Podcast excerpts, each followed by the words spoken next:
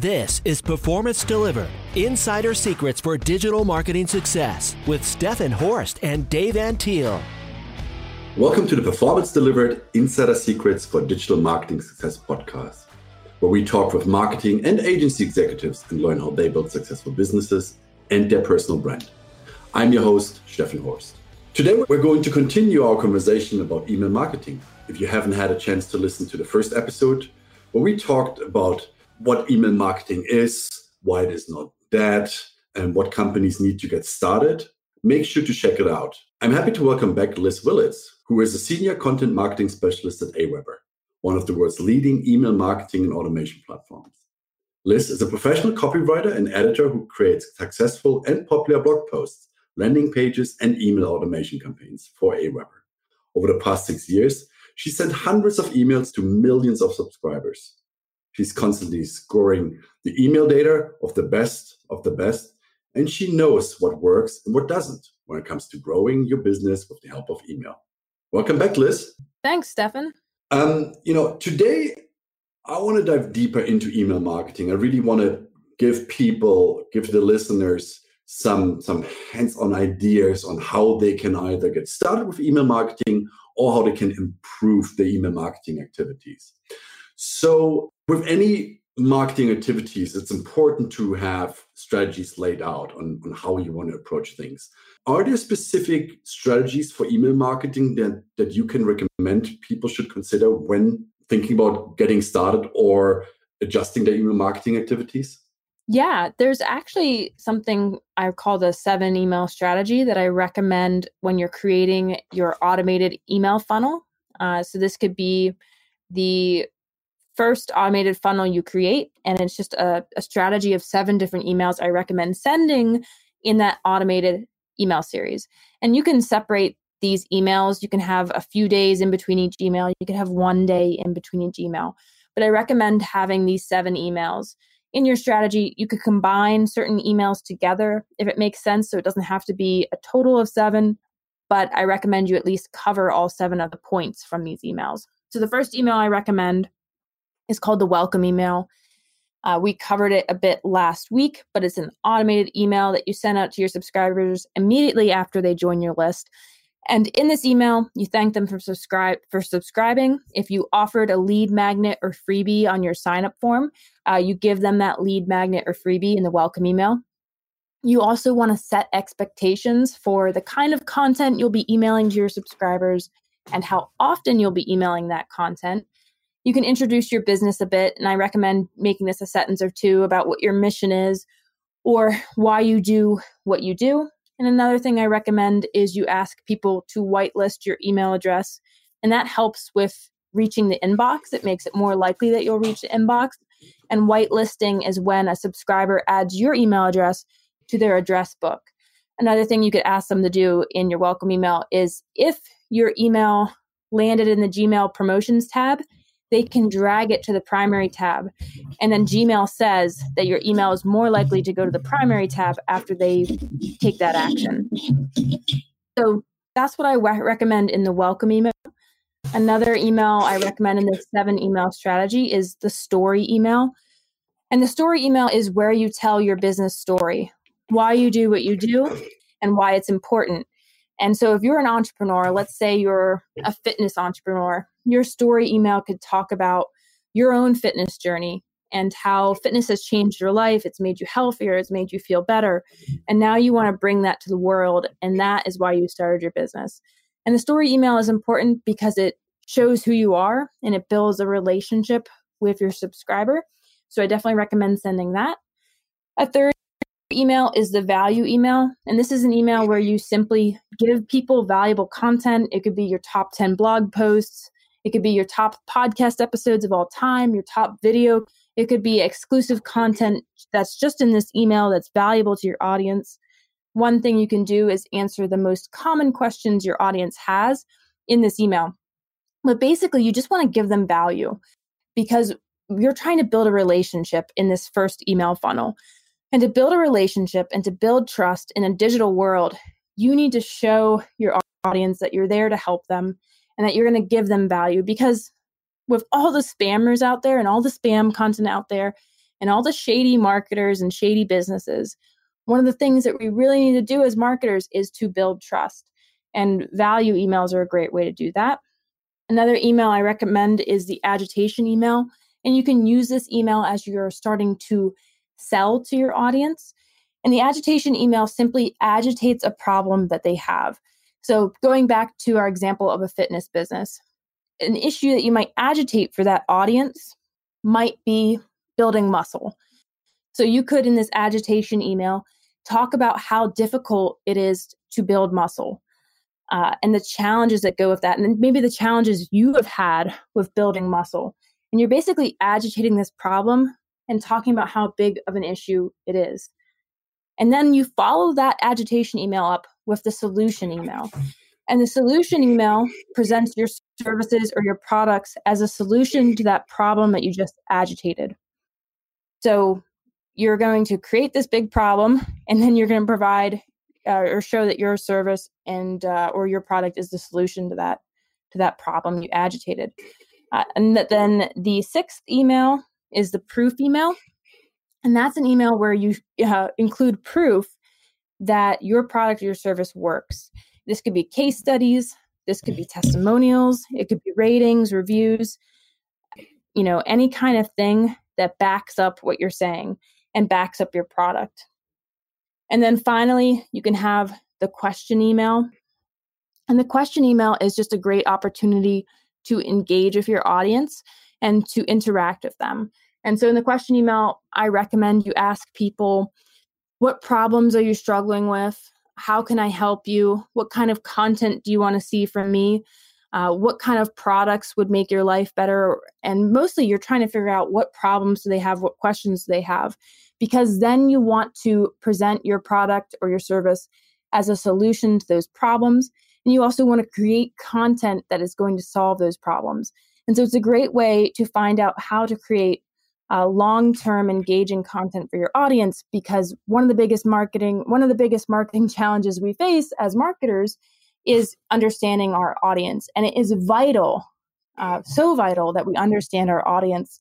And the question email is a great way to start getting that deeper understanding of your audience because you, you can ask them what are the problems you're facing? What are the challenges you struggle with? What questions do you have and when people share these kind of insights with you, you really get to know them. And then you can create cr- content and products and services that solve those problems. And you can set this uh, seven email series up with action based automation or with any kind of uh, automation platform. That's that's very interesting. But it makes me wonder whether you are not overwhelming the person that just signed up to get your content with with seven emails. If, if you sent them too short you know in a row. Yeah i think that's a good point and something to consider for sure. And it's going to vary from audience to audience. So one audience might want seven emails seven days in a row and another audience might be overwhelmed by that. So i would recommend testing and uh, a b testing the frequency of your emails and uh, so if your audience isn't responding to seven emails seven days in a row, spread them out. Or, like I mentioned at the beginning, you can combine some of these emails into one. So the agitation and the solution email and the proof email, they're all focused on conversion. So technically, you could combine those into one email if you feel like seven is too much. But one of the best ways to figure out the right frequency, the right email frequency for your audience is to A B test or to just ask them, "Hey, am I sending too many emails? Let me know." That's a good point. So there's there's no kind of golden rule that between the emails you should have X amount of days. It it's really depends on on probably your target audience that you are communicating with. Yeah, I don't have a golden rule because you know your audience is is different, and if your audience is a bunch of CEOs, for instance, notoriously, they are extremely busy. And so you might want to make your email shorter. You might want to make your frequency, uh, you might want to send less frequent emails because of how busy your audience is. But that's just an assumption, too. Uh, so the best way to really figure this out is to A B test and to figure out that way. But I, I know email marketers who send daily emails and their audience loves it I know email marketers who send like four or five emails in a day, and they also have an engaged audience. So it really varies. And what matters the most is the value of the content you're sending. If you're sending great content, audiences are more lenient if you're sending frequent emails. Mm-hmm. So, as a company, um, you know, AWeber focuses on email marketing. You guys must have a ton of data available to identify best practices for email marketing campaigns. The first thing people see when they obviously open up their, their inbox is the subject of, of an email. Do longer or shorter subject lines do better? That I hear that question all the time. And yeah, I recently dove into a bunch of data and analyzed 1,000 emails from uh, 100 top marketers. And so these marketers get insane engagement on their emails. And so I was looking at, you know, what do they do? What are they doing that's making them so successful? And so I found with those emails that on average, there are 43.85 characters in an email subject line. and so that's probably not that helpful because you probably don't know what 43.85 characters even is or what it looks like. Uh, but when you look at that in the inbox, it's a subject line of pretty much fills the space in your subject line on a desktop. Um, so it, it fills the space that you have in like Gmail, which is also not that descriptive. Uh, but one thing that you can think about for context is that on most mobile inboxes, so if you're reading an email from your phone, most subject lines get cut off at between 30 and 40 characters. So they get cut off. And if the average subject line is 43.85 characters, the end of it is getting cuttable. So that's something you can think about for context. But I actually don't recommend that you use 43.85 characters in your email subject line because that's what everyone's doing. I think what I what I recommend is you actually try for 25 or 20 characters or less because what I found in my research was only 10.9% of people are sending subject lines with 20 characters or less. So first off, most people aren't doing it. So when you do it, you're going to stand out. It's it's difficult to send short subject lines because you have to be really uh, succinct, mm-hmm. and uh, so a lot of people don't do it. But I recommend you do it because you stand out, and I also recommend you do it because 50% of emails are read on mobile phones now, or on mobile devices. And if you're if you have a subject line that is over 30 to 40 characters, it's getting cut off for your mobile viewers. And that can be a problem that can really hurt your open rates. So that's why right now I'm recommending short subject lines to people. And if you're not going to use short subject lines, I actually recommend really long subject lines. So over 60 characters, because again, most people aren't doing this. It's going to get cut off on mobile anyway. And then it can make people curious when your subject line gets cut off and when it's really long. So it stands out. It can make people curious about what the rest of your subject line is actually saying. And you're going to get cut off on mobile anyway. So you might as well just go with it at that point. What information should be communicated in a subject line to generate a positive reaction for someone opening that email? Well, I'll first off tell you what to avoid. Uh, don't be deceptive in your subject line. One of my colleagues was recently told me this story. He's he uh, just got married, but before he got married, the one wedding site that they were on uh, sent him this email with a subject line like something like "urgent action required," all in caps. And he freaked out because he thought like their wedding website had gone down or like some huge issue had happened. And he opened the email and they just showed a bunch of options for different wedding photographers. so it was really misleading. It got him all upset for no reason and it made him annoyed. So deceptive, misleading subject lines like that that their sole purpose is to get people to open it and you might have a higher open rate, but it's going to impact your engagement when you're doing things that are misleading your subscribers. So I would recommend never trying to mislead your subscribers with your subject lines because while you might get a higher open rate, you're going to be losing brand trust uh, and you're probably not going to get much engagement. So avoid that. But as far as what I do recommend, I recommend a subject line that either incites curiosity, so it makes people curious about the content inside your email, or two, it's descriptive. And so it says exactly what is in an email. So one of the things that we one of the subject lines we use all the time here at AWeber that's effective is after a webinar, we email people the replay of that webinar. And our subject line for that is here's your webinar replay. And webinar audiences are notoriously engaged anyway. But this email gets really, really, really high open rates. Like sometimes open rates 80%, at least 60% or higher. And it's not it's not creative. It's just extremely straightforward and people know what is inside that email. So I recommend being straightforward or inciting curiosity or um, you know another thing you can do is try emojis uh, i kind of think that you know i i think emojis vary from audience to audience but uh, sometimes they can also improve open rates you just took away my next question. I, I, have to say, I recently started to receive a number of emails where in the subject lines were emojis. I mean, is that a new thing to stand out? Yeah, it's it's relatively new, and most people in in my research, I actually looked at that too. How many people send subject lines with emojis in them? And I found that only 6.9% of email marketers are doing that right now.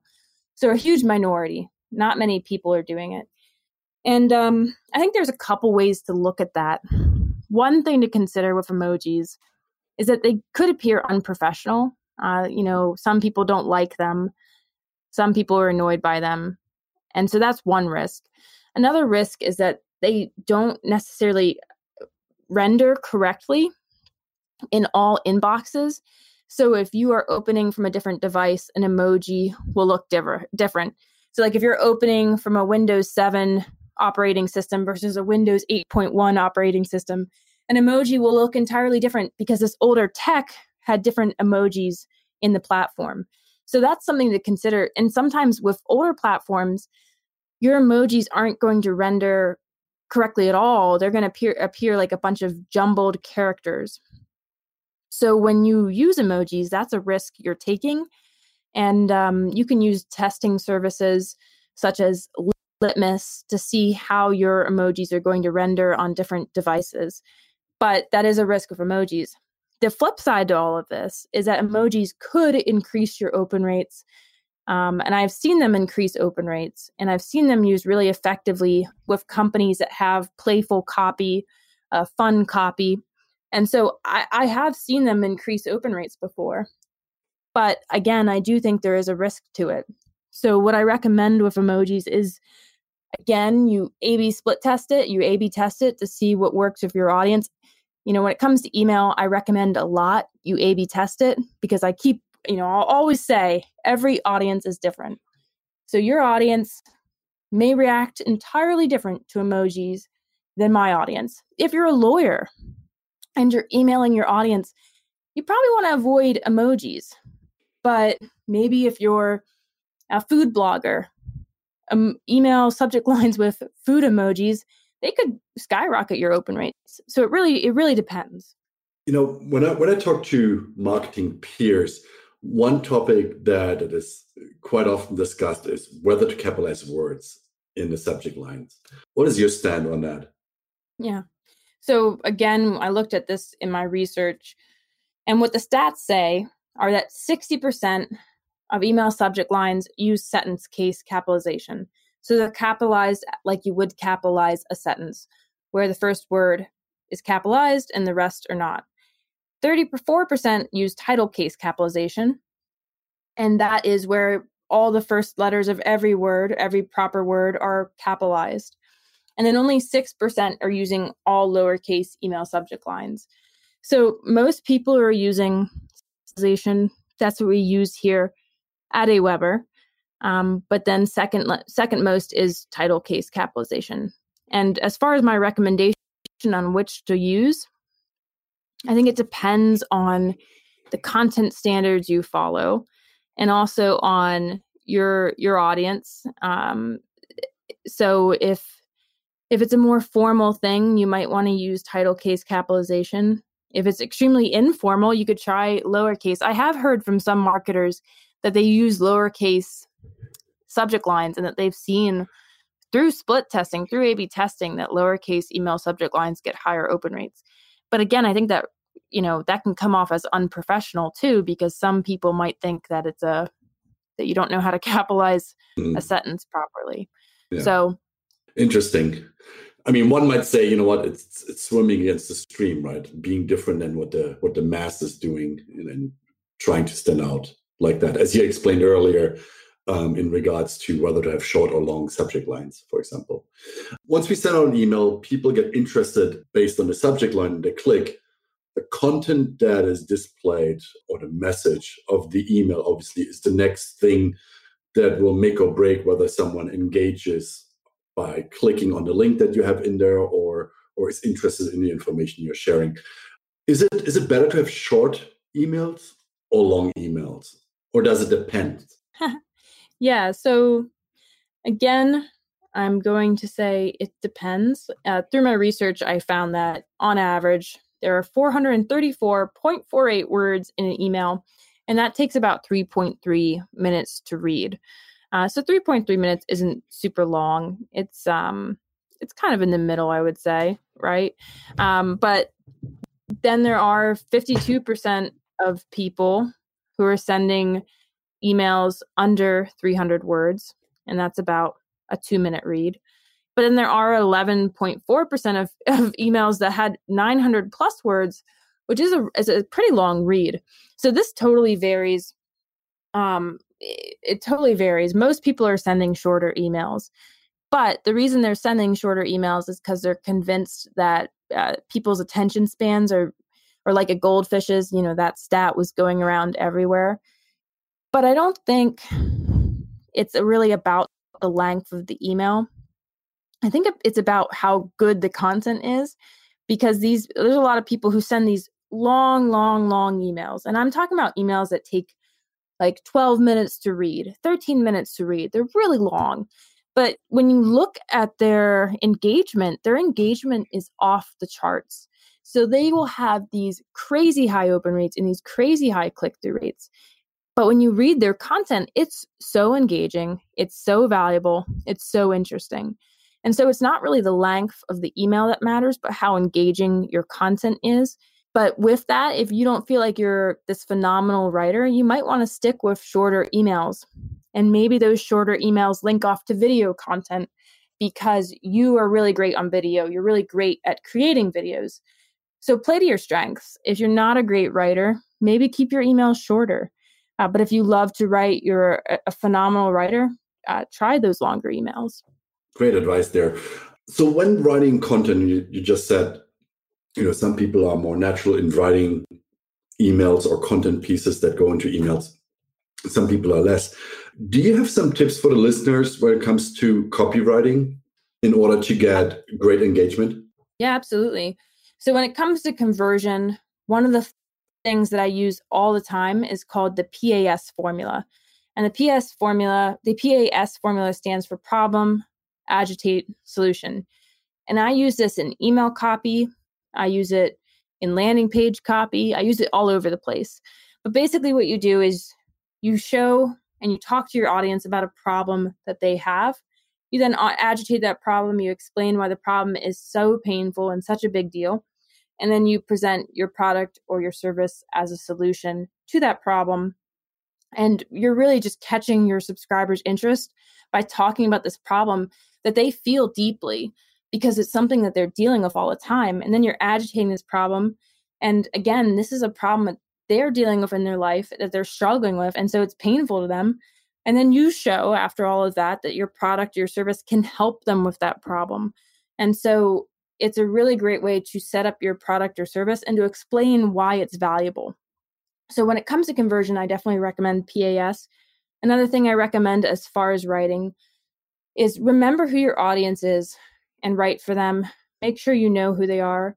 Um, and also, don't write like a robot.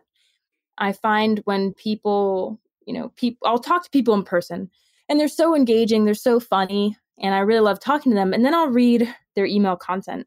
And all of a sudden, this really engaging person sounds like a robot because they're not writing how they speak, they don't sound natural. So be human in your email marketing, write naturally, and don't be robotic. And um, another thing I recommend to people is use short sentences, use short paragraphs, and break up your email into small chunks that are easy to read. In English, we are taught to use compound sentences and semicolons and things like that. And uh, those lead to really long sentences. And in digital marketing, it's hard to read those sentences because a lot of people read from their mobile devices. So if you send them an email with this huge text, this huge chunk of text, it is overwhelming and they are less likely to read it. But if you take that same exact copy and you break it up into short sentences and really short paragraphs, it is much easier to read on a mobile device. So I recommend you do that. It's easy to do. You don't have to actually change your writing. You just need to change how you present your writing.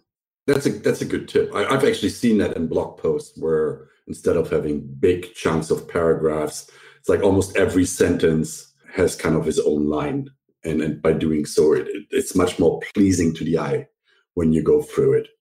Very early in the beginning of the second episode when we talked about um, you know the seven different emails you talked about a seven email sequence. Is there an ideal email sequence or the number of emails in a sequence or does it depend what is communicated and what what is offered? Yeah it definitely depends what's being communicated. If you haven't started using automation at all and you're just about to start to use email automation and automated sequences I typically recommend starting with an email sequence of maybe three to five emails because I don't think, I think sometimes people don't get their email automation set up because they think their email automation series needs to be 50 emails over the course of a year or whatever. And uh, I don't, that's not the case. You can have a really effective three to five email automated email series. So that's what I recommend to beginners. Now, if you have a huge company, your your automation is going to look a lot different than that. Uh, I have seen companies with series with like 300 emails. So it really it really does vary on the on what you want to convey and uh and your content. But one of the things I recommend to everyone is don't overcomplicate things. So sometimes we're tempted with the power of email automation because there's so much you can do with email automation, but we're tempted to create these insanely complex series where if if you do this, then 50 steps later this may happen. And sometimes simple is better and it's more effective. So that would definitely be uh, my tip. Don't overcomplicate things. Liz, the last thing I want to talk about is, is targeting when it comes to your email list and, and, and the people you're reaching out to. First question is how, how important is it to look at your email list and break it up into subsegments in order to be more targeted from a communication perspective? And then how would you go about to do that? Good questions. So, first off, email segmentation is really important and um, when I use, like, when we send segmented emails here at AWeber, and when other people send segmented emails, they see a, a huge increase in engagement and in opens and in clicks. So engagement is off the charts when you segment. And segmenting is basically when you take your email list and instead of sending an email to your entire list, you group your list into subsets and you send different emails to those subsets. And typically, how you segment, so to answer that part of your question, how you would segment is to segment based off some commonality in those groups. So that might be their interests. Uh, I keep using fitness as an example. So let me switch over like a food blogger. So let's say you're a food blogger. The interests you might subs- you segment your subscribers by could be their dietary preferences. So you could have a segment of people who are vegans. You could have a segment of people who have no dietary restrictions. You could have a segment of paleo subscribers. And you send relevant content to each of those segments. Because if you think about that use case, if you're sending a recipe about how to cook the best steak ever to v to your vegan audience, uh, first off, they're never going to use that recipe. Second off, it's kind of insulting because they don't have they don't eat meat and they might not eat meat because of um you know they feel that you know the way that eating meat is wrong and so it's a deeply felt conviction of theirs and then you're sending them this content about meat. So segmentation allows you to send more relevant content to those different subsets of your list and it increases engagement it also makes your subscribers feel like you know them and understand them better so one way you can do that is off interests you could do it off of stage in the marketing funnel so if you have someone who just became aware of your brand, you should talk to them differently than someone who's been a customer for 20 years. So you can segment off of stage in the customer journey. You can segment based off of actions. So if you have a group of people who always open and click on your emails, you could send them different content than people who never engage of your emails. And uh, there are a ton of different ways you can segment. So those are just a few.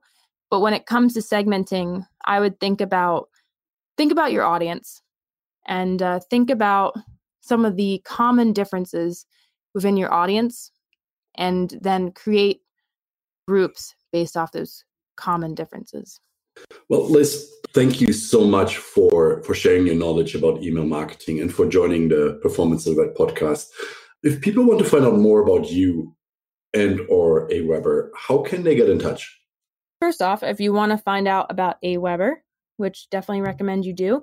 Uh, check us out on Twitter or Instagram at aweber. You can find us on LinkedIn at aweber. And uh, you can go to aweber.com to find us as well. And aweber is spelled A W E B E R. So if you go to aweber.com, we also have a 30 day free trial. If you would like to try out our great email platform, I recommend you go there.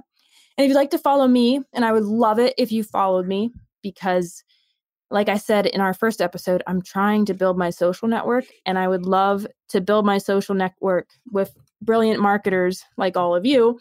Uh, so if you'd like to follow me, uh, my handle is Liz Willits. You can find me on Twitter, Instagram, and LinkedIn under Liz Willits.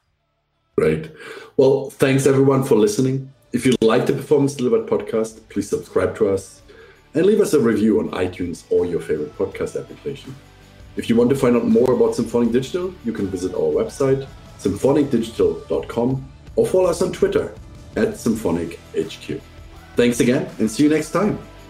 Performance Delivered is sponsored by Symphonic Digital. Discover audience focused and data driven digital marketing solutions for small and medium businesses at symphonicdigital.com.